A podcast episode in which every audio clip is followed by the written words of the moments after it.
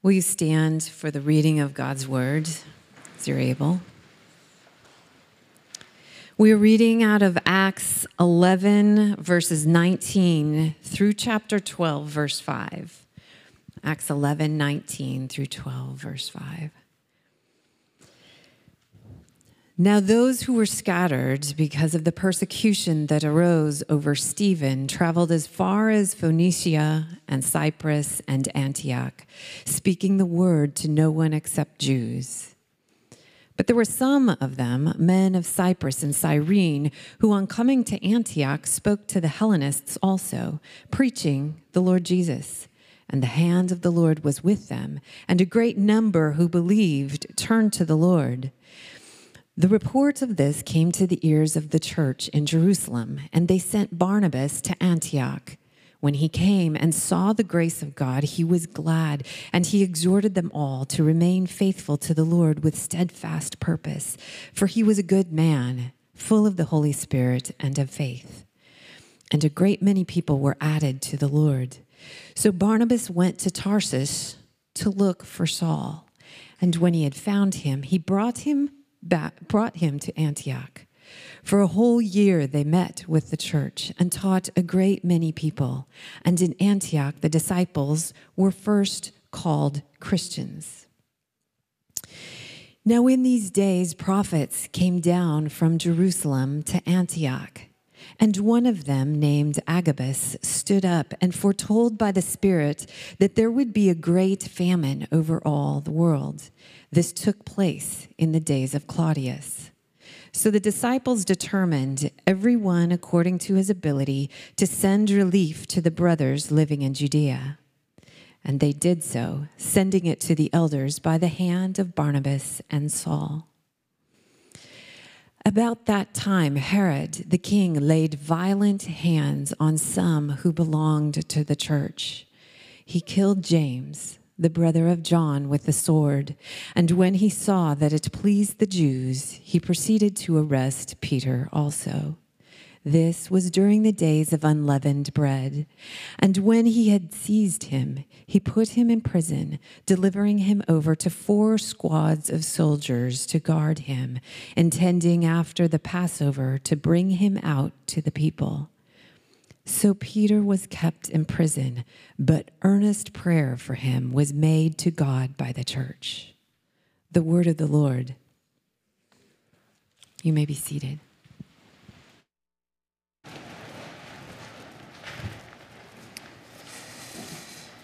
Good morning, Calvary family.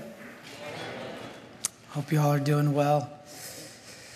It's good to be with you this morning. We are in the middle of our series through uh, the story of the Bible and the healing of the world. And we are currently, as we work through the entire story of the Bible, in the book of Acts. And we're at a pretty interesting point in the book of Acts. Uh, some of you may know this, but Acts uh, was written by Luke, who also wrote the Gospel of Luke.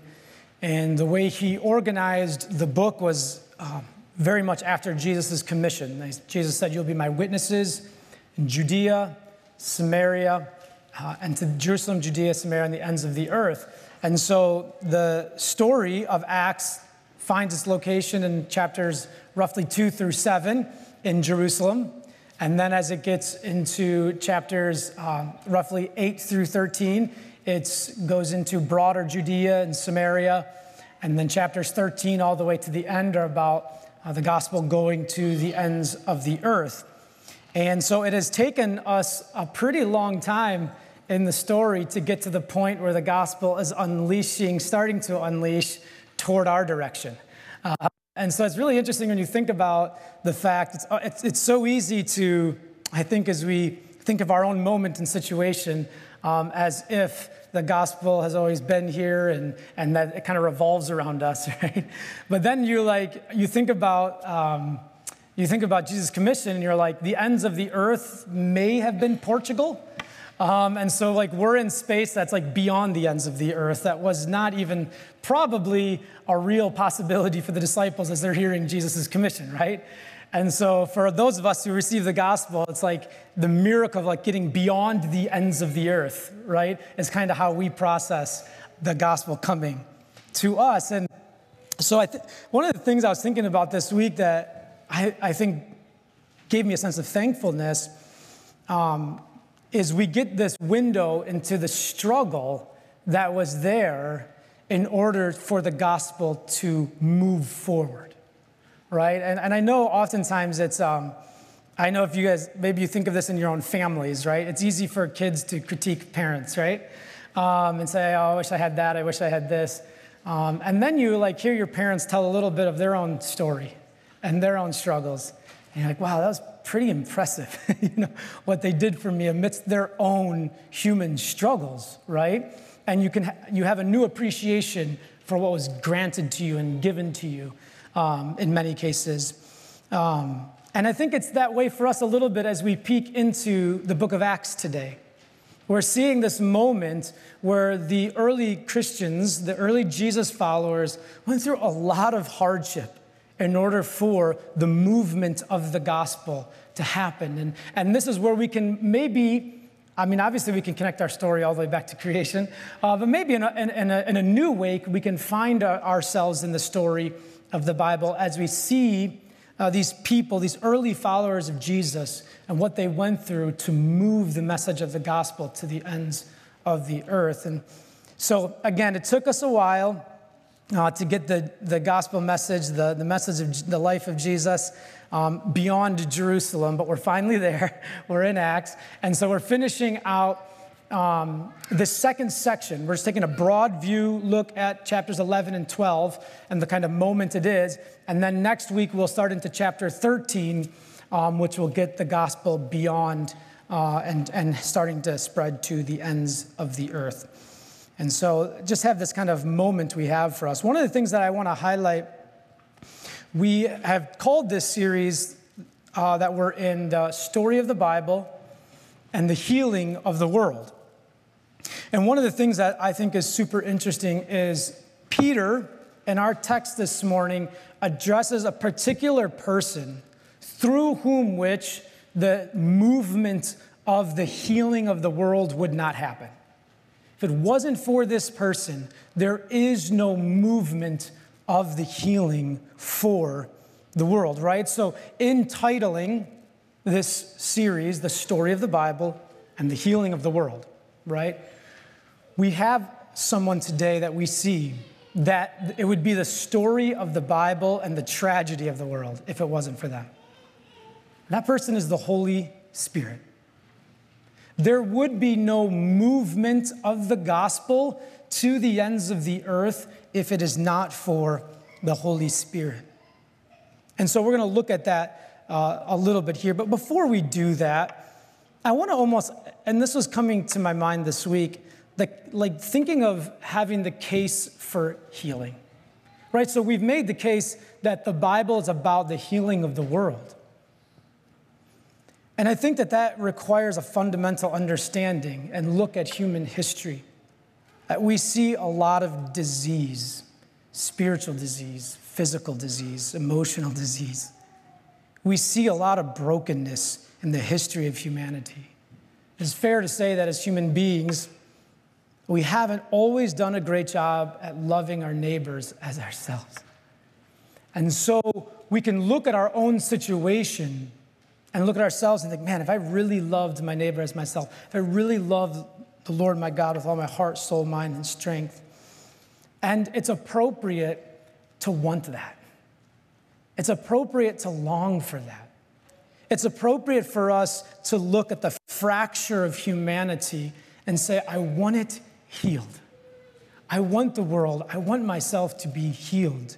And this person, the Holy Spirit, if it was not for the work, the powerful work he unleashes in these parts of Acts, the healing doesn't come to us and doesn't come to the world. There is no story of the Bible and no healing of the world without the Spirit of God. Healing for our world will look like humanity fully surrendering to God's wisdom, the Spirit. so that we can really experience this entangled love that is held out for us. What the healing looks like is the expression of love. Love being experienced primarily in Jesus of Nazareth. No greater love has one than one who will lay his life down. And so we, by the Spirit, are then able to even, what is the object through which we love our neighbor? What do we have to look at? Love your neighbor as what? Yourself. There has to be an initial sense of dignity and appreciation of being made in the image of God. I mean, all of us in this room have this beautiful reality about us. We're made in the image of God with the profound capacity, even in the midst of failure and wrongdoing, to still have love.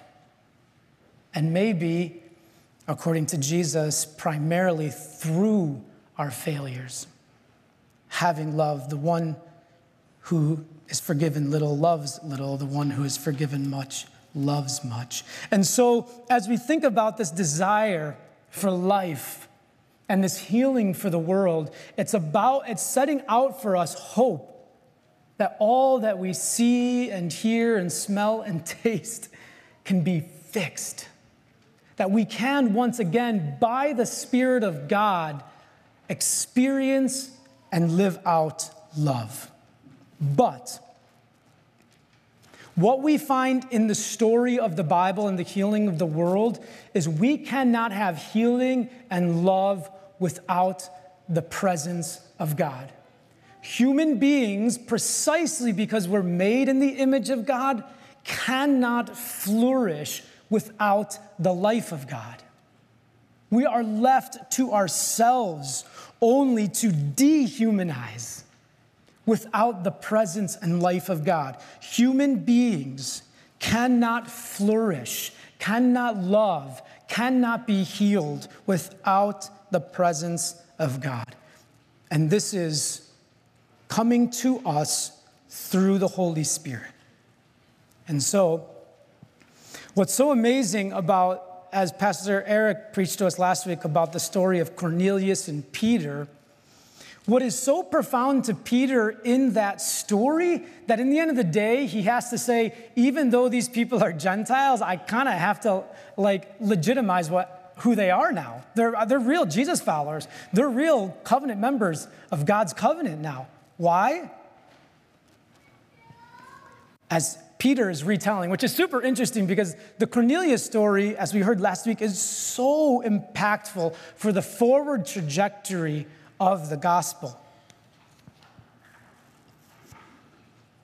Peter retells it as he visits Jerusalem to tell them what happened in chapter 11. He says, And the Spirit told me to go with them, that is, the people that Cornelius sent to go back with them to Cornelius' home to share the story of Jesus. He said, The Spirit told me to go with them, making no distinctions. These six brothers also accompanied me, and we entered the man's house. And he told us how he had seen the angel stand in his house and say, Send to Joppa and bring Simon, who is called Peter.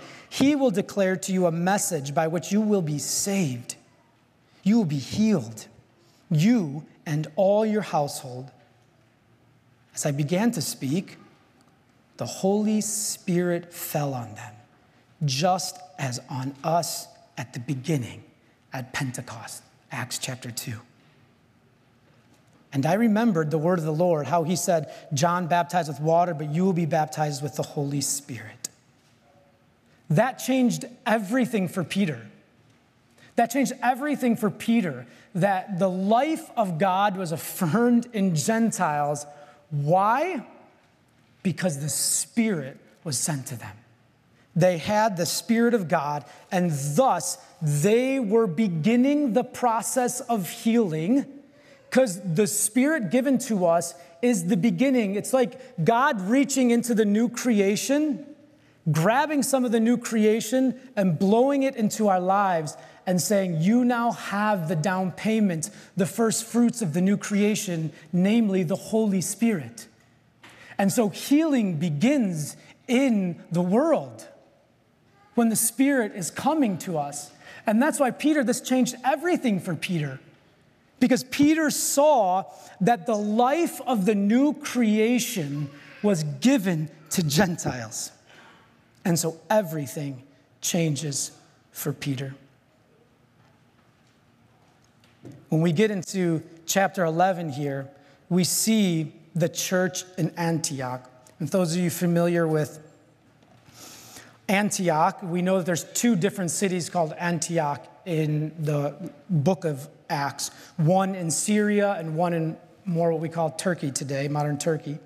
This Antioch in chapter 11 is Antioch in Syria. So if you're thinking of kind of going from Jerusalem up to Turkey, you would pass uh, the northern part there of Antioch in Syria.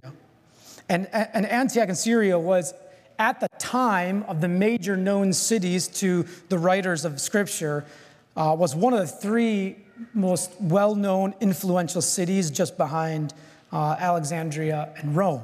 So, a super influential city. And the gospel launching point, then, we see that the very first, the church sends her very first missionaries into an international movement of the healing life of Jesus through this church. This church in Antioch in Syria was the first movement, international movement of the good news of Jesus. The launching point for the gospel being taken to the ends of the earth happens in Antioch in Syria. After all, the gospel going to the ends of the earth was God's promise to Abraham, was it not? That through Abraham, all the families of the earth will be blessed. This means that the ends of the earth will be healed. What does this blessing entail? It's healing healing for people, healing for all creation. Again, as I said earlier, there is no healing for the world without the presence of God. Creation cannot flourish apart from the Creator. The life of God is essential for healing. And so it's no wonder that if the life of God has to be localized with human beings for human beings to experience healing, it's no wonder that God had Israel make a tabernacle. Because a tabernacle was a means through which God could localize himself. It's no wonder that God eventually had Israel make a, a temple for God to house himself and to localize himself so healing could come to the world. It is essential that the life of God is localized with us. In fact, that's how the Bible starts, and that's how the Bible finishes. The story of the Bible begins with God creating a garden to commune with his image, with his creation. And the Bible ends with remaking that same reality remaking a world in which God could be near and present. As we think about the hope of the future, Revelation 21 says, I saw a new heaven and a new earth, a new creation that God is making. For the first heaven and the first earth passed away, and the sea was no more. And I saw the holy city, New Jerusalem, coming down out of heaven from God prepared as a bride adorned for her husband. And I heard a loud voice from the throne saying, Behold, the dwelling, the tabernacling, the templing place of God is with humanity. He will dwell with them, and they will be his people. And God himself will be with them as their God. He will wipe away every tear from their eyes. Death shall be no more. There shall be no more mourning, nor crying, nor pain, for the former things have passed away. God has to be localized with humanity in order for us to flourish and to have healing. That's why God established the tabernacle and temple with Israel.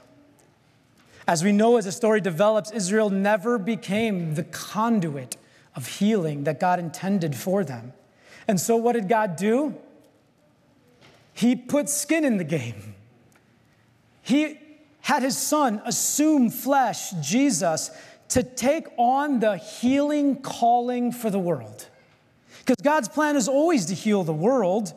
And even when Israel failed, as we would have, he invested himself through Jesus of Nazareth. And Jesus, in perfect submission to his Father and empowered by the Spirit of God, was everything God intended a human being to be for the world.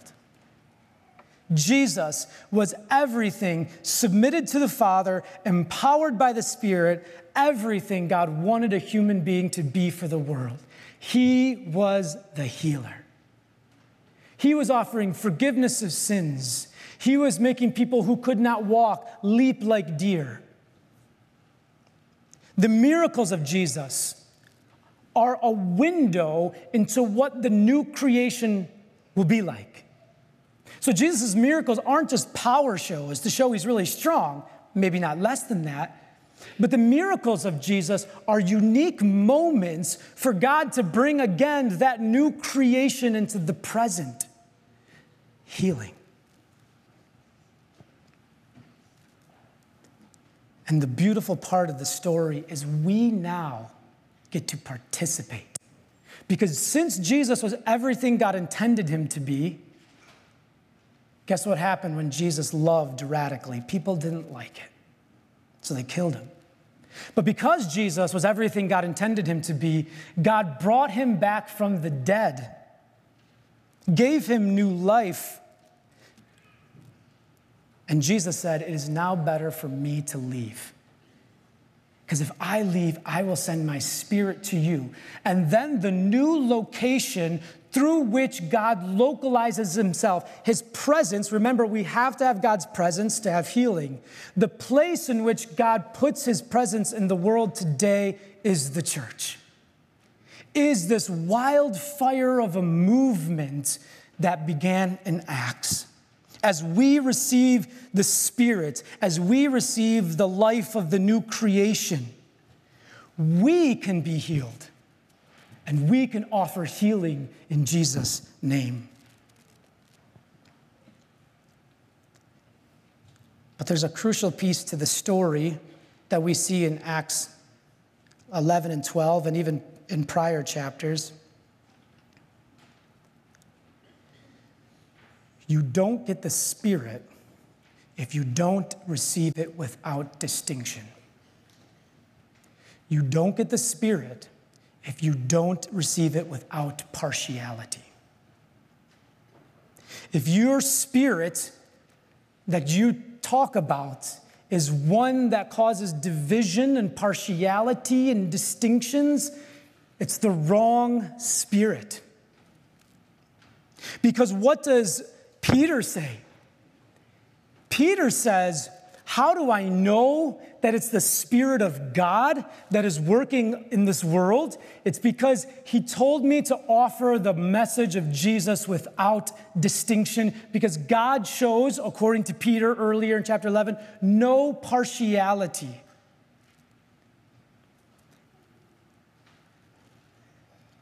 Our fundamental posture as a church in the world is not to create distinctions and barriers and walls.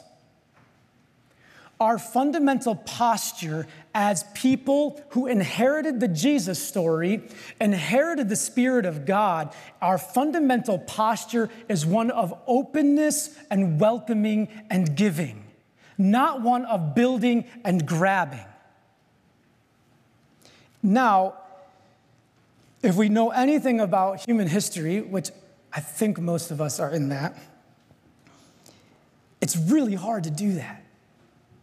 It's really hard when human beings create new social networks to not create definition and barriers and boundaries. It is really, really hard for us.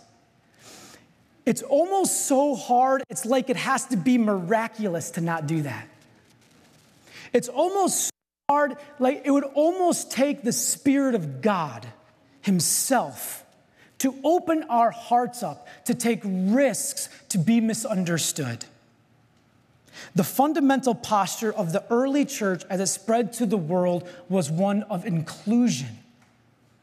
Because why? They knew they had the life of the new creation dwelling in them. What could possibly, what social boundary could possibly come in the way that's worth pulling back and not giving the life of the new creation? And so we must have a fundamental posture of openness and inclusion. Pastor Eric referenced this last week. What's interesting to note, though, is that the writer of the book of Acts also shared some information about us, about Jesus, in his gospel, when he shared about the life of Jesus. He said, Jesus, now the tax collectors and sinners were all drawing near to Jesus. The Pharisees and scribes grumbled, saying, This man receives sinners and eats with them. Imagine that. A Jesus empowered by the Spirit, willing to associate with people the, the powers that be around him don't think he should associate with. And doing it in a way that's public and present. Not worrying about being maligned, because in fact, that's precisely what happened. Is Jesus was misunderstood. But because Jesus wanted the healing of the world, and he knew the healing of the world could only come through the Spirit, he was eager to find the lost sheep. He was eager to find the lost coin. He was eager to find the lost son. And so, those who followed Jesus, empowered by the same Spirit that Jesus was empowered, do the same thing. Peter comes back and says, A spirit told us to offer this without distinction. The whole movement of the early church is one of open arms and willing to take risks, even at the expense of real persecution. So we think that all sounds good, like to be open and to be welcoming, that hospitable, that what doesn't sound good about that? Except don't forget the history of humanity. They tend to not like that. Even in our own social world that we live in today in America, it's a lot easier to talk an ideology of being welcoming. But when it comes at a cost, when it means we have to give up and sacrifice, it's not as interesting. And when someone else is willing to give up and says you should give up, then you malign them because you don't want to give up. But we can't do that here. we can't do that. We have to have the posture of love that, that Paul talks about in 1 Corinthians that love assumes the best. Peter tells us in one of his letters as we think about our posture toward the world, he said, Be ready to give an answer for the hope that lies within you. And so a lot of people spend a ton of time building up their Rolodex of defenses of Christianity. But you can have a deep Rolodex of answers. But there's one thing that's required in that text. What is it? Someone has to ask you. Someone has to ask you for the hope that lies within you. How many of us are going to go to someone that we know just has a Rolodex of answers why we're wrong and say, Tell me all about your Jesus? It doesn't mean we don't have reasons and arguments and we don't learn about our faith. Don't hear that. But for us to even be in a situation to give an answer for the hope that lies within us, probably means something about who we are as a person also. That we would even be the type of person that someone would want to come to and ask and say, You have hope. You may have a lot of answers, but do you have hope? Does it look like you have hope? Or does it only look like you have answers? And so the movement of this early church that is pressing into new creation healing through Jesus did, in fact, suffer persecution. In some senses, it shouldn't be surprising. This is exactly what happened to Jesus. And Jesus warned his followers that they would suffer like he suffered. And so, as we see there in chapter 12, that's precisely what happened to James, the brother of John. He was killed with the sword. We see Stephen killed, was stoned to death, Saul approving of it. But isn't it then just like Jesus? Just like the healing message that the Creator God is bringing to the world. Isn't it just like this God who looks for lost sheep and lost coins and lost children to offer healing to the one who's persecuting his people? Paul, Saul of Tarsus. He extends himself and risks himself, and the early church risks welcoming him because maybe this is just some play, and Paul's actually going to maximize it and continue to persecute. But instead, because of God's willingness, because of the example of Jesus who receives sinners and tax collectors, the other church said, We have to receive Saul of Tarsus. God offers him salvation.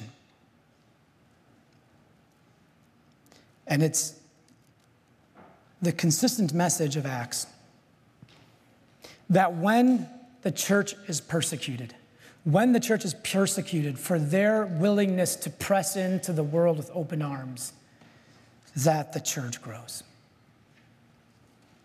The church flourishes even in the midst of great persecution.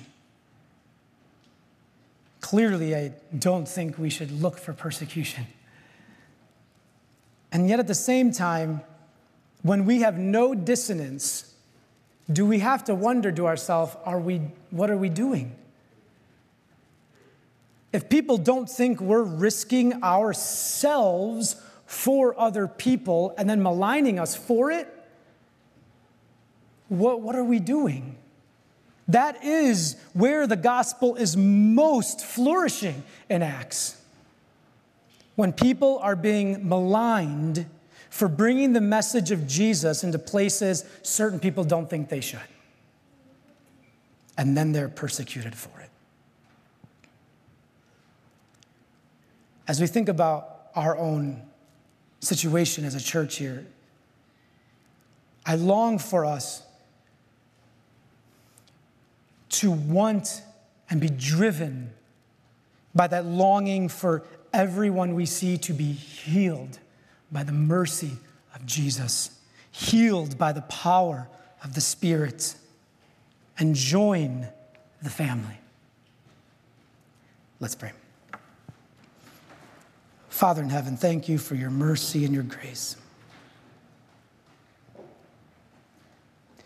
Thank you for the stories of those who went before us, who took risks to share the love and the healing of Jesus. I pray that you, by your Spirit, would empower us to do the same. And may we see the fruit of it in our church family here. Pray this in Jesus' name. Amen.